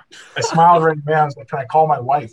So the first thing I did, I left the room. I went called Jax, Jackie, my wife, and just told her what was going on. So I, and then after that, it was like honestly, it's emotional. Like, but it was a weird time because we had a practice that day, I believe, or we had a we had a meeting called that day. Then we were leaving for our North Bay trip on Wednesday. So I'll tie an Ivan story into this for you as well. But so Dick comes down, he addresses the team like, "Oh, that's great. It's emotional. Like a million things are spinning." But my mind right away is like, "We got three games in four nights. And we have one practice. There's a ton of shit I want to do.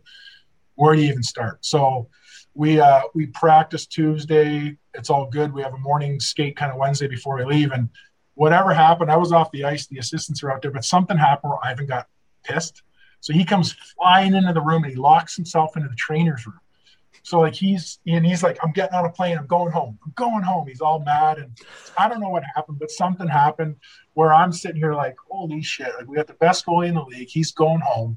There's a fire in my first day of work, and like we are, we're about to leave to go on three games in four nights, and I'm already stressing about the road trip. So we get all the guys in the dressing room. I sit down with them like at their same level, and we just talk. Really, what we talked about. I don't know if you were there, cards, but we talked about like, okay, this kind of shit is done with we've got to become tighter as a team. We really believe that we have a team here that's going to win the West Division, but you can't do that if you're separate. Like you need to come together. It's just the the garbage like antics that are not bullying, but like just not team like like uncle. Like we're done with it. We're moving in a different direction. And we went into North Bay. We win. We were down three one, and we scored two late and one in overtime. Bode Wilde made an unbelievable end to end rush and scored.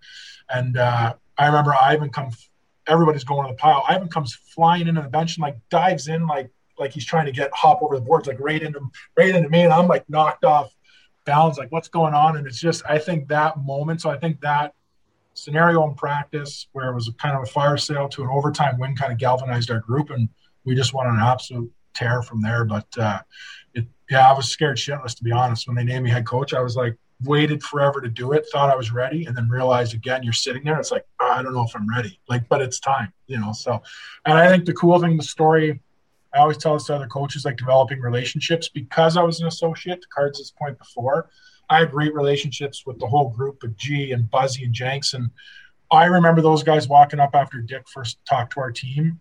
They came up and they're like, Laz, we got you. Like, we are not going to fail you. We're not going to fail as a group. Like, I think that – was a real big moment for players, coach. Like we were in this together and we had to find a way, and, and we did, and it was our best season we've ever had. That's awesome. That's incredible to hear. What a story too. Um, now, I mean, you, you just mentioned how the players kind of support you. I'm wondering, coaches always say, you know, you, you teach the players, but a lot of the times players, you know, you can learn from them. Are there any players that have had a big impact on you that you've coached? Maybe cliche answer, but every one of them, I, cards will know this. I always tell our group that we're a players coach team, not a coach coach team. So my ideal situation is I'm out of the way. The guys know exactly what we want to do as a team. Like we've we've kind of led them as coaches. They've came up with input themselves, and as coaches, we can kind of stand back and the leadership and the group themselves understand what we're trying to do, and they can do it. And the messages come from them. That's the ideal scenario. But you learn from every player, man. Like I'm a big believer in self reflection. Like I tell our players all the time, like analyze your game, think back. And I think even for us, like uh, after a weekend, we always have a day off. My day off is like it's a mental grind because you're reflecting on every conversation you had, practices through the week, like it's things that happen in a game. Did you react right? Your message to the group. Did you get on a player in the message that you knew it was like you just you can't act like that. You've got to find a different way with that guy. So to me, you're always learning. Like it's lifelong learning. It's constant evaluation. Like I, I want to be the best at what I do. I want our players to be the best. And I think self-evaluation where you're critically looking at yourself, and you gotta be honest. Like there's things I do where I'm like, that was a major mistake. Like I uh, that was a mistake by me. I, I can go into game seven and, that whole conference final and there's so many mistakes I made that I think cost us the series, to be honest. And but it drives you as a coach because you're learning and then you want to get back and like rectify those those issues. But I think self-reflection, constantly learning and, and exactly like let guys show you stuff. Like I, I know there's times with cards where I'd push him and and I'd feel like he's not listening, and and then all of a sudden he goes out and he executes what you're saying in his own way. Like just because he's not staring at you in the eyes and like giving you the head nod like a Giroux would do, doesn't mean he's not absorbing information. So you're learning learning different guys how they take things in. So constant, man, constant. Yeah. And I mean, Rask, I don't know if you got anything more on the coaching side of things, but I know we got a bunch of fan questions for Laz here. We want to hear what a coach kind of has to say, but uh, we'll just start firing these away. Which player pissed you off the most in my career? Uh, yeah, sure. Well, I, I would say like I would say Ivan with the with the meltdown in game two, because it was just such a it was bad luck on his part because he actually has batted the puck out like that while wearing a spirit jersey for clears when we're killing a penalty. Teams would dump it on net, he'd grab it, baseball swing out, and a lot of Russian goalies actually did it. We sent that video to to the league to try to overturn the call, but I was frustrated in the moment with them, but real sad for him that he never got another opportunity to take the next. I think if we could have won that game seven, he would have been lights out. So that's maybe the most mad I've ever been with a player, just because he made a kind of a shitty decision in a tough spot. But I love the guy. Like we never would have had a season we had. I probably wouldn't be sitting in this chair for him for a guy like I was. Yeah, for sure. And any coach in the league you don't get along with? Well, it used to be uh, Greg Greg Walters and Oshawa didn't like me because I made you know I made some some uh, low comments towards him about being a tier two coach after they whooped us in our barn. and uh, him and I have since rectified that, but I was just trying to get under his skin. But I don't think so. Like, try to create relationships with every coach. Like, um, he's the only guy that I've ever had words with on a bench, but he was pretty heated. And I wouldn't want to come across Greg Walters. He's a beast. So I'm glad that we're, oh, yeah. we're, we're friends again. So. Yeah, no, that was actually hilarious. And that was the game Baber just started going wild too. I remember the Baber just started losing. This was at the Dow, no? And, then, yeah, yeah. And Baber Baber takes the puck after the whistle goes down, like shoots it on net, and then just starts trying to go every single person on Oshawa. So he didn't help your case there. I didn't even see what happened though. Like I wasn't even looking all of a sudden because the game was over, right? Like it, was end yeah. of buzzer. It was two seconds of face off was outside the zone. So I'm not even watching. All of a sudden I hear ten whistles. I look up and there's a huge scrum. And I'm like, what the fuck just happened? And Baber's in there. And I saw Greg Walters looking at me and he kind of gave me one of those. So like to come, so I came down to say, like, I was gonna say, what what happened? And he's like, yeah, like right on me. And I'm like, oh, like so I start going back at him because like I guess we're in one. And and after the game, I knew they were gonna watch the tape and our our post game like interviews is on the tape. So I kind of made some comments that way, knowing he would see it and piss him off, and it did. But it uh, looking back, I should have just you know diffused the situation. But you know, Wally's a passionate guy. He's a great coach and a great job in Oshawa. Like I'm not saying anything negative towards him, but I, that's the only time I think I've ever had one of those situations. That's yeah. so funny um, how do you spend your time on the boss? Well, a lot of video, like watch a lot of video, and then uh, I don't know, like sometimes watch the movies. It's hard not to watch the movies. You guys put those fucking gun movies on. The volume's on thirty, like your ears are bleeding, like, and it's always the worst. Like you're driving home from a game, it's one in the morning, and there's like bombs going off in the bus. and you guys are all up there, like, so I, I don't know. Like I do, I try to get a lot of tape done or sometimes honestly just shut my eyes because I, I, don't sleep a lot during the year. So I, I take a little bit of time on the bus to kind of have a nap. But I don't know, video passes the time. There's some long nights there. Yeah. Um, favorite memory from SAG? Uh, I would say winning that game two in that conference final, like such a swing where, you know, we're up. I think we're up. Was it two one? We're up to whatever the score was. We were up and we were cruising prior to the Justin Murray hit. And I'm like, we're going to close this out, no problem. Go up two nothing. Like life's good. Murray throws a big hit, gets ejected, five minute penalty. They score twice on it. Ivan does his thing. It feels like, oh shit, we got two guys that we're going to probably lose for most of the series. If we lose this game, like how the fuck are we going to get anything going? And then we find a way to win that game, get up two nothing, and it's like, oh, we're going to win the series in five. Like, so it was such a swing, but it was a cool moment because the Dow, you're like, it was buzzing, man. Like I've never seen anything like that. And I still sometimes watch the clip back from when we tied it and when we won in overtime, and it gives you chills because it was like a, such a cool atmosphere. Yeah, no, and I, I remember because you put me in the press box that night for, for the listeners, so I, I got to see the atmosphere, perfect view there. But uh, no, uh, we got one. Who's your favorite number twelve defenseman?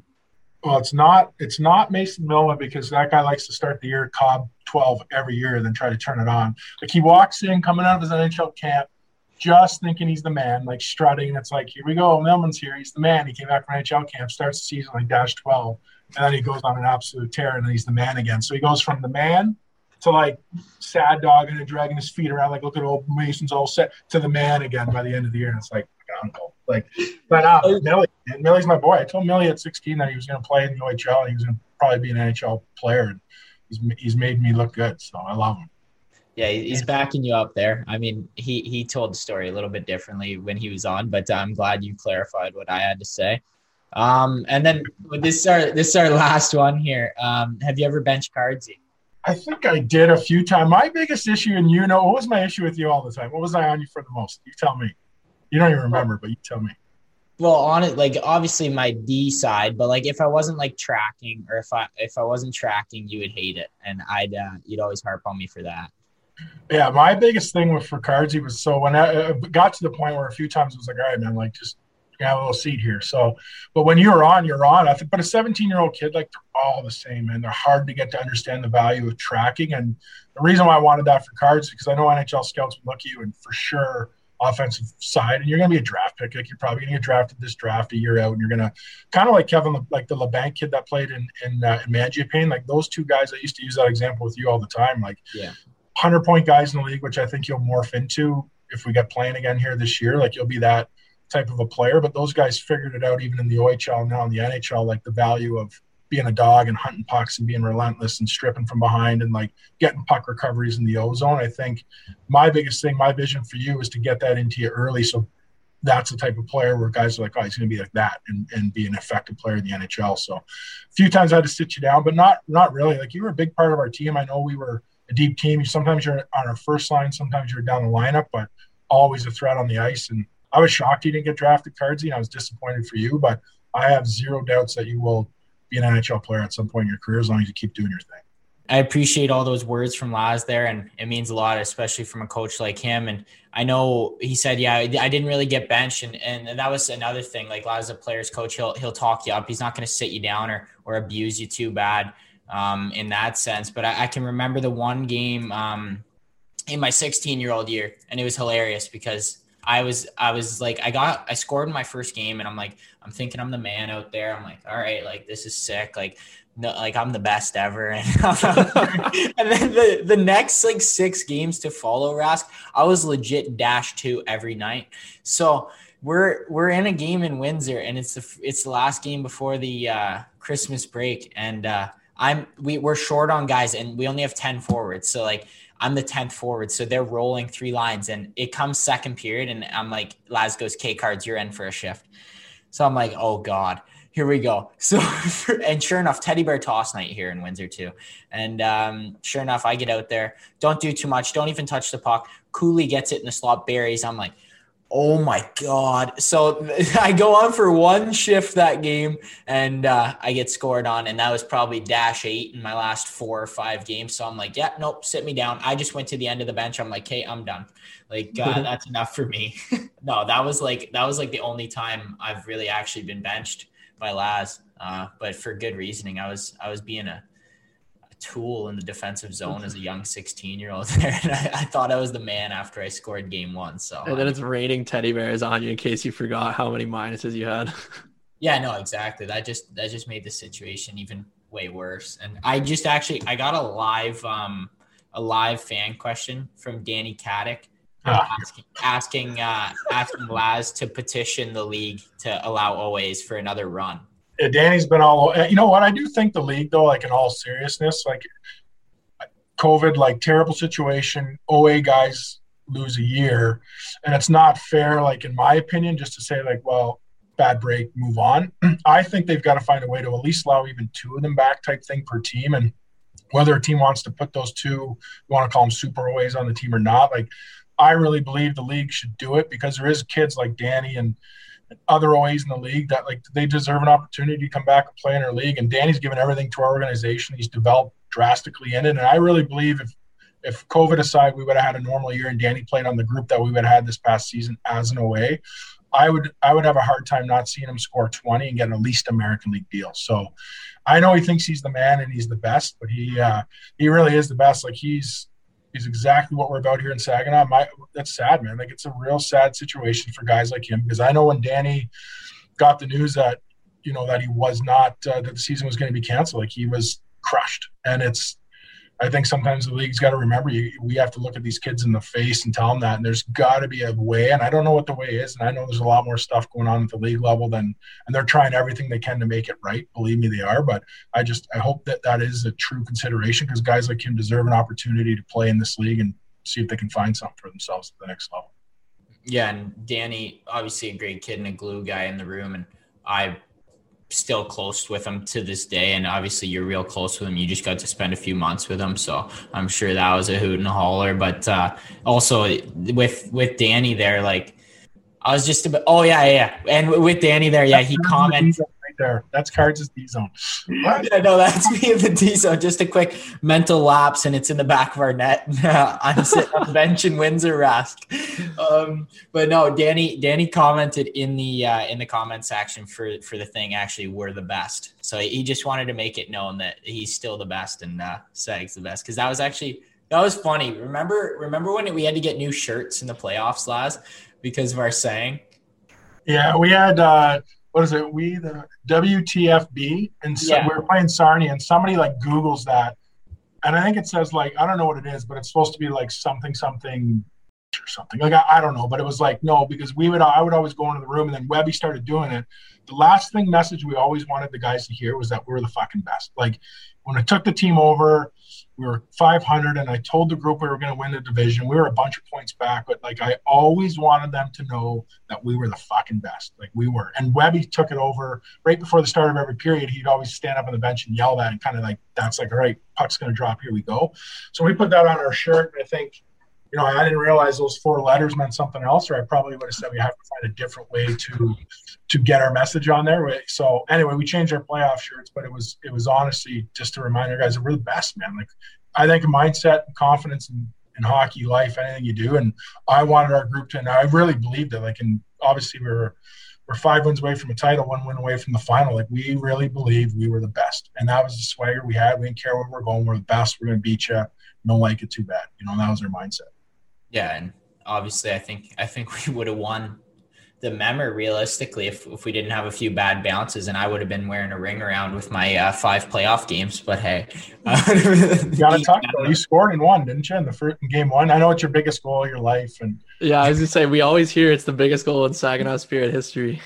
It did get us going though, because I remember we are down two nothing, and this always happens. Like I learned this in junior B. We had a really good team in our first playoff series. Like guys are like top teams think it's like, well, you know, because like, we were playing Guelph in our junior B year, and like guys going, it's like, well, this is gonna be easy. We beat them eight times this year, so this is gonna be an easy round. And once the playoffs start, like obviously you guys know hockey, like everything goes through the roof. So I knew after that first, it wasn't even so much yelling at the guys. Like I just knew we were down to nothing. We were going to be fine. Somebody like Cards had to get us going, but just the way that uh, Sarnia jumped on us, they played hard. They were all over us, and our guys were kind of like, I think that was their whole shit. Like this is going to be a lot harder than we think. And that was that was one of our toughest series. But Cards did get us going. He got a big goal. He almost jumped through the glass. The whole place is going. And then Jenkins scored like a minute later, and it's like, ah, here we go, we're good. And tip, and then tip. We, we had like we had like three goals in two minutes, but I give myself the credit. And Rask knows biggest goal in Spirit history. But you you said Laz uh, that it was my fa- biggest goal in my career, but I beg to differ, and I talked to Drinks about this goal. I'd say I'd say I'd say scoring on you guys and then coming to the bench and selling in front of you is probably a little better than that. Yeah, like well, you know what? If anyone was going to beat us that night in Barrie, and you guys came back, like we, you guys, I actually was really impressed with your like since when Todd took over and just after all the trades, like your team became a weapon. And you guys just stayed in the game, you grind back, and you just know like if you're gonna lose this game, I thought it on the bench even before he scored. I'm like, if we're gonna lose it, it's probably gonna be Cardwell or Porks. And I hope it's one of them just because they were our guys. And sure enough, this little bit comes down and buries and gives me the celly. And I'm like, yeah. And then I, I go up in the lobby. He's the first guy I see. His smiling ass coming to his parents like he's all. But I was I was happy for you cards because I know I don't know if Drinks talked about this on his, but th- that's the hardest trade I've ever been involved in as a coach, and that's the hardest one on Drinks. Like I've I've never seen guy like a GM shed a tear over trading a player, but Drinks was like heartbroken to lose you, and he tried a billion ways to do that deal. But Marty's not an idiot; like he knows exactly the key to that trade was getting you because how good a player you are, and it's the only way we could have done it. We looked at we were as a franchise, and it's like we had a tough try, and we went back a million times. And this is why it happened on the last day. It was like do we get Zooks, who's a first rounder, a bit older than you, a little bit more proven? Like, can he put us over the top? Or do we bet on like keep developing Cardwell? And Can he get us there? And the end of the day, Drinks made that trade. But when you left that rink that day, like he was in tears, man. Like, and it, it was like the, it's the shittiest trade we ever had to make because we loved you like the most, you know. And so for you to come and score against us, it was like bittersweet because I'm glad you got that redemption. But I, the thing that stuck with me, cards about you this is why I love you. Is when I saw you after the game, and I don't even remember if you said this. You're up with your parents, and you guys talked about, well, I hope you guys go on and win a title. Like if I can't be a part of that team, I hope you guys win. I hope Suzuki, that trade you guys made, like put you guys over the top to win, and then we'll get our championship a year or two later in Barrie. And and that uh, that's why I love you, man, because I know you you truly meant that comment, but it, it was it sucks, man, that you're still not a spirit. But um, yeah, you buried against us and got me all fired up going into it. We were that was our first game of three and four, and we lost to uh, to you guys, but your team is humming, man.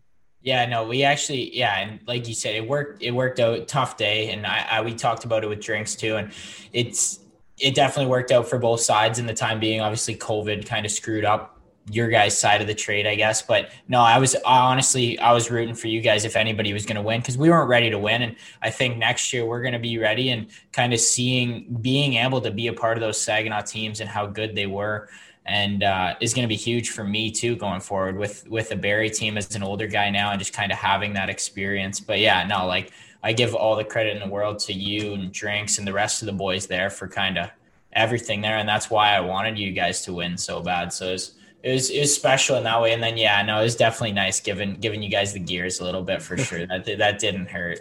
Um, well, Marty, if if Barrie and Marty know what's going on, like they want to win, they better put a C on that jersey. I know you're lobbing for the captain, captain, but I'd give it to you, Barry, hundred percent. Hey, let's go.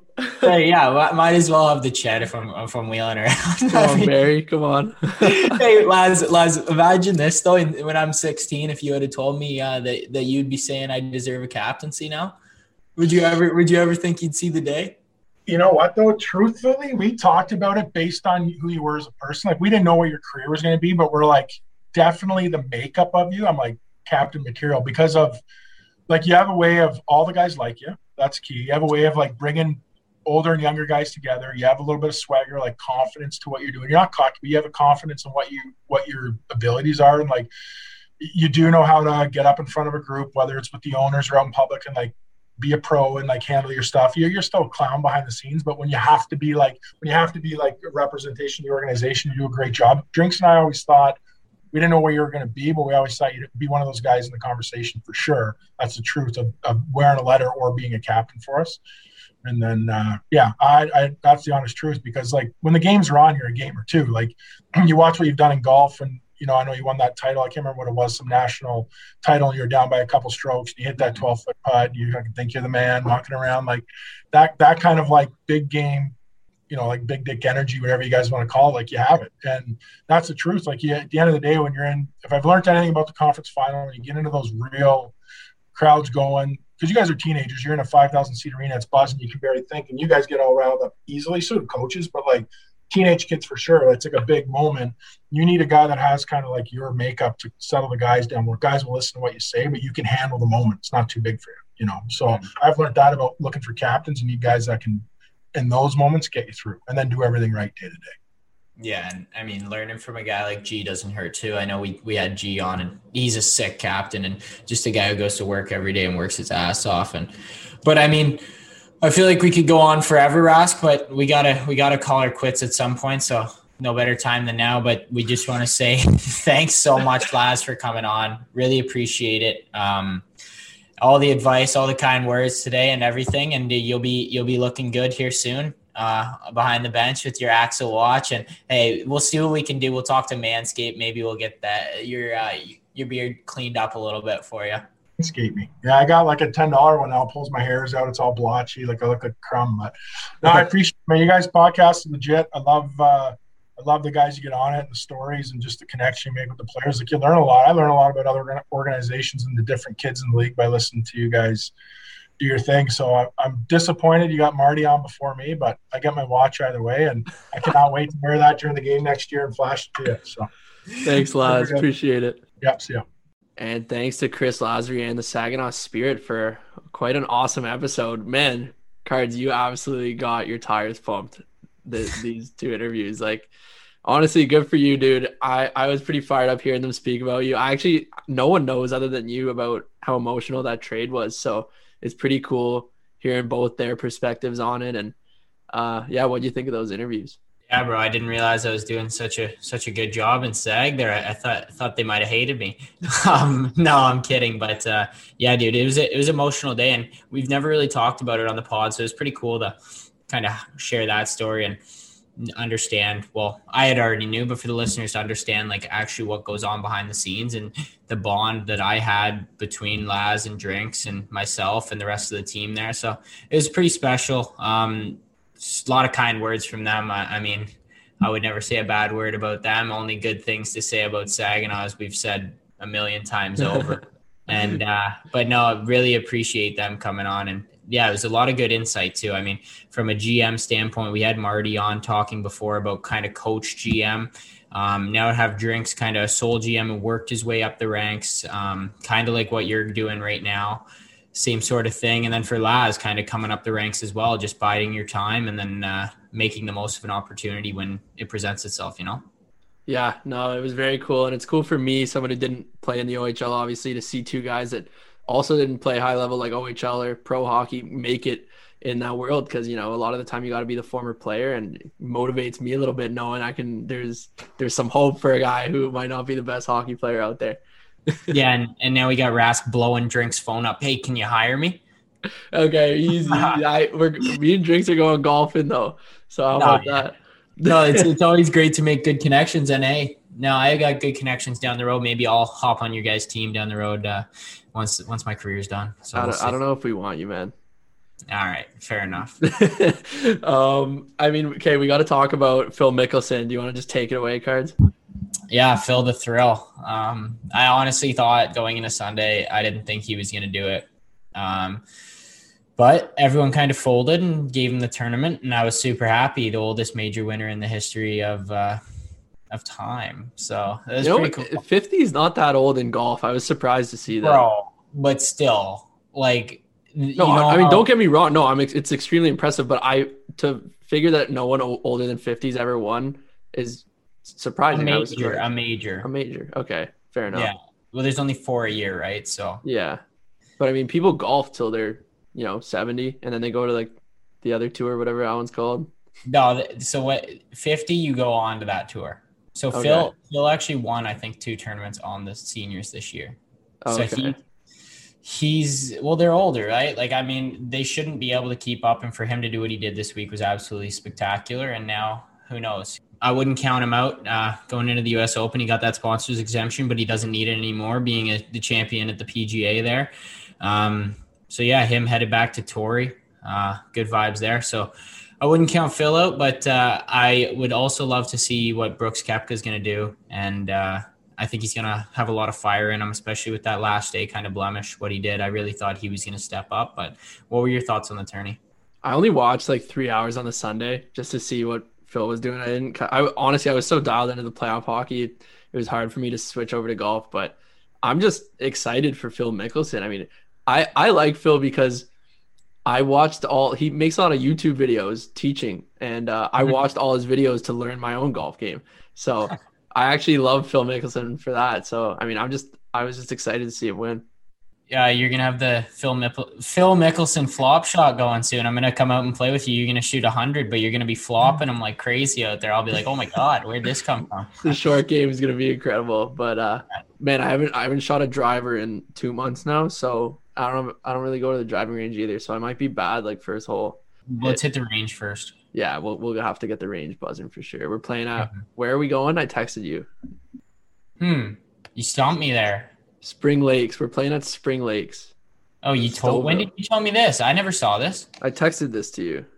you. It must have been in a long chain of texts. It was like right before the most recent text you responded to.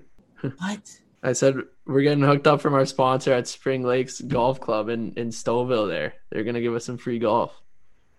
Oh, I I just responded to the text when you said maybe McLeod for five, I clicked on that when it was on my like notifications and said yeah. You so know, you see that? So I I just see them this now. Yeah, we got some free golf coming, bro. Ew. Yeah. That's huge. I know.